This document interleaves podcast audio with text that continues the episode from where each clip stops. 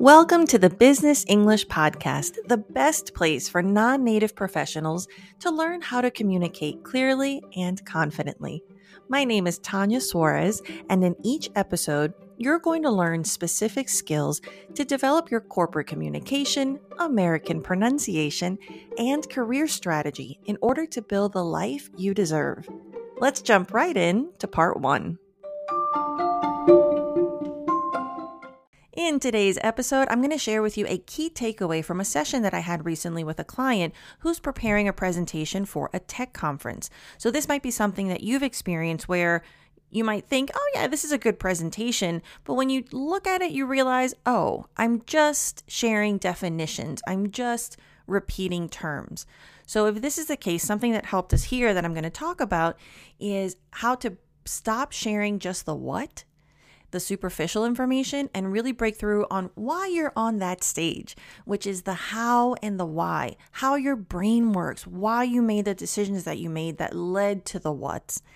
So I really want you to listen to the the message and the process so that you can also look, it's such an honor to be on stage. Whether the opportunity was earned or given to you, I don't care. You're there.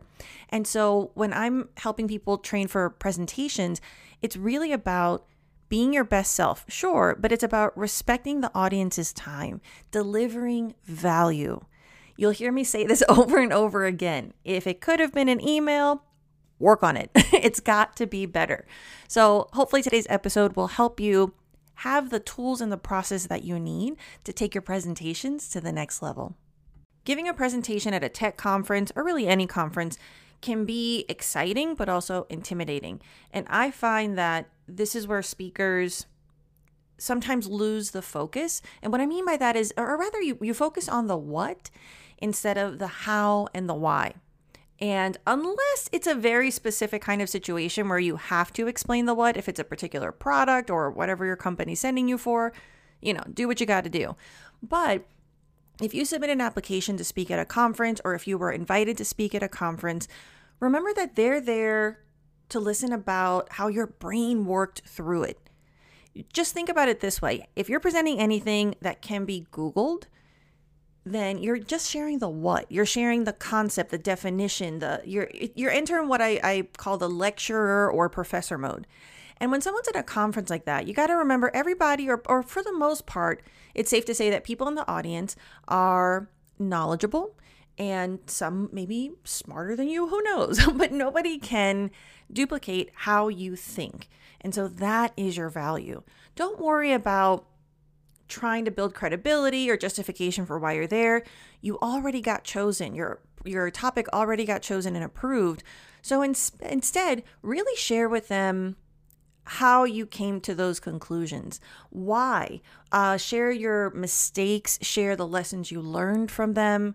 Um, in this particular case, we're talking about, he was uh, talking about processes. And so instead of just saying, you know, we do XYZ, to really push yourself deeper and why did I choose XYZ? Did I collaborate with anyone? Did I do this on my own? Did I was I told to do it? Did I take initiative? Um, did I feel nervous? Did I mess up? Was my first draft not that great? Was the contribution of anybody else valuable or, or shifted the the path? So these are the things that become valuable because in hearing your experiences and really hearing your process, that's where your audience can take away what they're probably going to go through and feel better prepared. So, again, a quick reminder that when you're giving a presentation and you have an engaged audience, you keep them engaged by sharing your experiences, the how, and the why. And bottom line, record yourself giving your presentation and ask yourself could they have found all of this by Googling it? Or did I add value?